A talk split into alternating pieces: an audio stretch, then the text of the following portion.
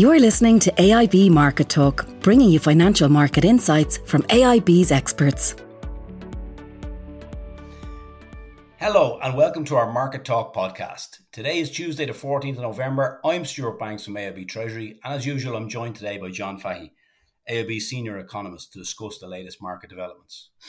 John, we lead off with the central bank meetings that have happened over the past few weeks. You might give our listeners an insight into what's been going on. Yeah, well, so in one sense, not a lot has happened because all those three central banks left policy on hold at their respective meetings over the last couple of weeks. So if we first kind of just talk around the ECB, so they're meeting towards the end of October. As expected, no surprise, they left the deposit rate on hold at 4%. So this was the first meeting since July 2022 when they started to hike interest rates in terms of their hiking cycle, that they didn't hike rates. So in total now, the ECB have hiked by 450 basis points. Their last rate hike came in September, which was by 25. So we don't get any specific guidance now from all the main central banks. But in terms of what we heard from the European Central Bank meeting and President Lagarde, they talk around sufficiently restrictive level of interest rates for as long as necessary. So they deem interest rates are close to or at that level now.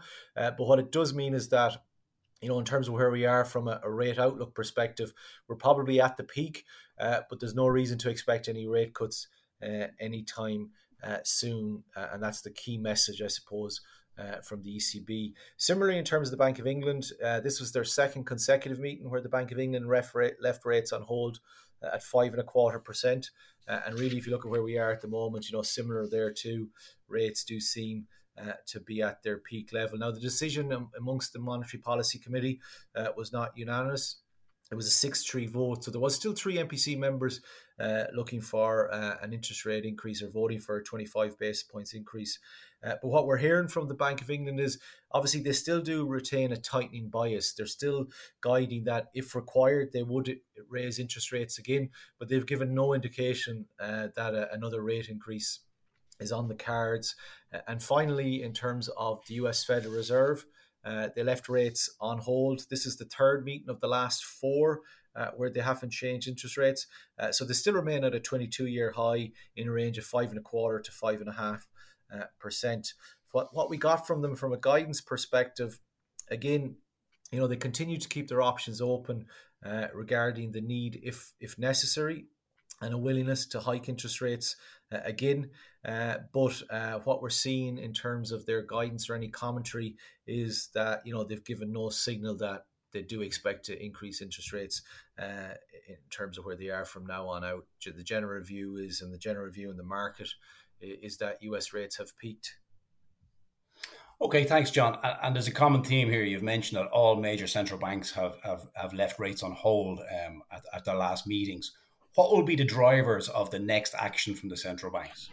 Well, when we take a step back first, as you say, all on hold. So the general view is now is that interest rates have peaked in all those three key economies. Now, that doesn't mean you can't rule out, you know, the chances of another rate hike. You know, if you look at where futures contracts are, markets pricing in around a 10 to 15% chance of maybe a rate hike in the UK or the US. So it's still a very low probability attachment that the market's pricing into that. So really rates are at their peak. So in the Eurozone, you're at 4%. In the US, you're in a range of 5.25 to 5.5. And in the UK, you're at 5.25%.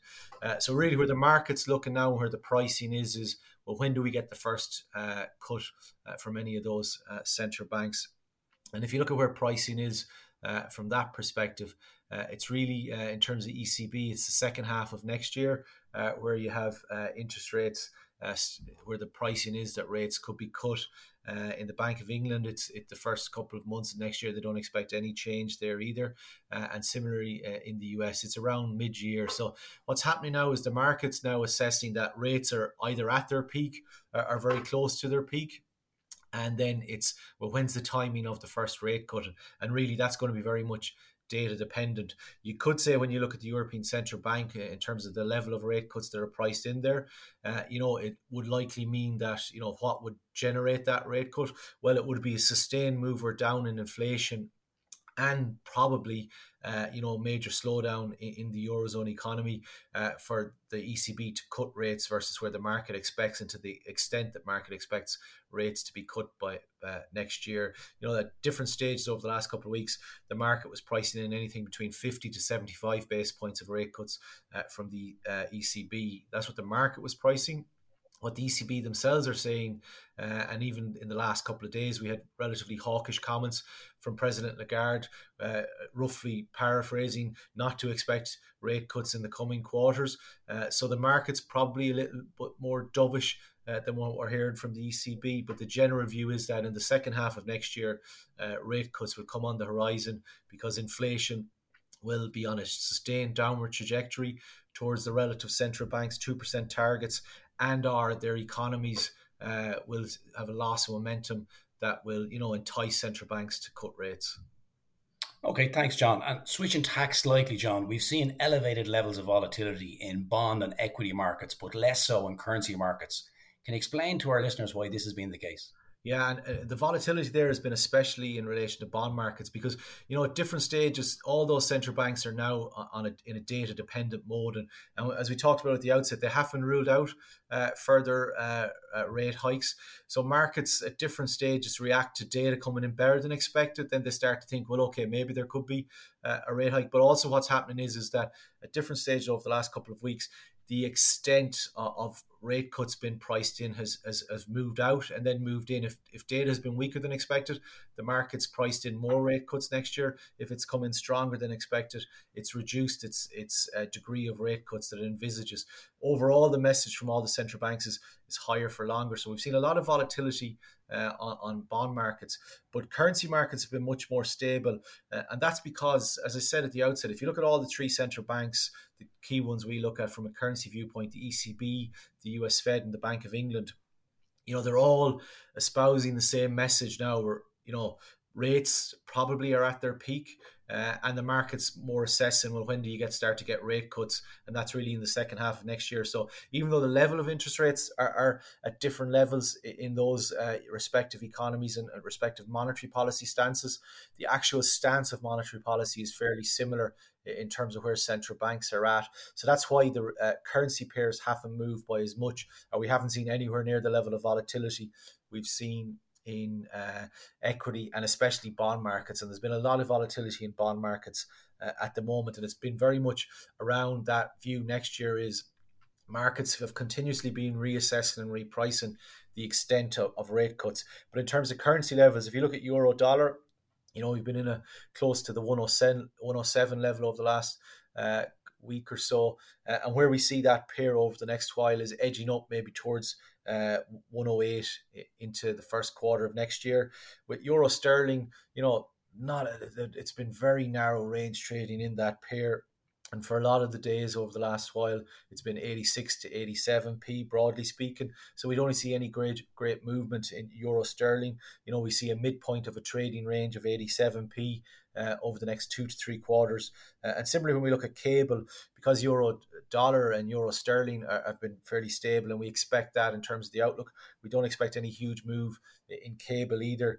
We're close to a 122 to 123 trading band recently, and we see that edging slightly up as euro dollar edges slightly up. We see cable edging slightly up towards 124 into the first quarter. So generally speaking, in terms of our outlook for the major currency pairs in terms of euro dollar, euro sterling and sterling against the dollar, we don't see a lot of movement over the next while because all three central banks are pretty much given the same message, and the outlook is rates at or near their peak. And then it just all will depend next year who cuts first and to what extent relative to each other we get rate cuts as we move into the second half of 2024. And finally, John, looking at the week ahead from a data perspective, is there anything our listeners should look out for? Well, it's a busy week on the UK front because last week was very quiet in terms of data releases. But this week we do get a lot out. So there is always the potential then, if it's a busy data calendar for respective currency. So from a sterling viewpoint, it's a busy schedule this week. We get labour market updates for September. We also get inflation and retail sales numbers for October. So they're important releases in the UK. And from a dollar viewpoint, we also get inflation numbers in the US. Euroland is very much more quieter in terms of schedule perspective. So in terms of what could prompt some volatility on currency markets, in the UK, it's labour market data, inflation data, and in the US it's inflation data as well, because these are all key inputs that their central banks will be assessing on their policy decisions. So that's why they're important releases this week. John, we'll leave it there for today. Thank you as always for your insights, and thanks to also to our customers for listening in. To stay up to date with the markets, please press the subscribe button to AIB's Market Talk or wherever you get your podcasts. Talk to you again next week.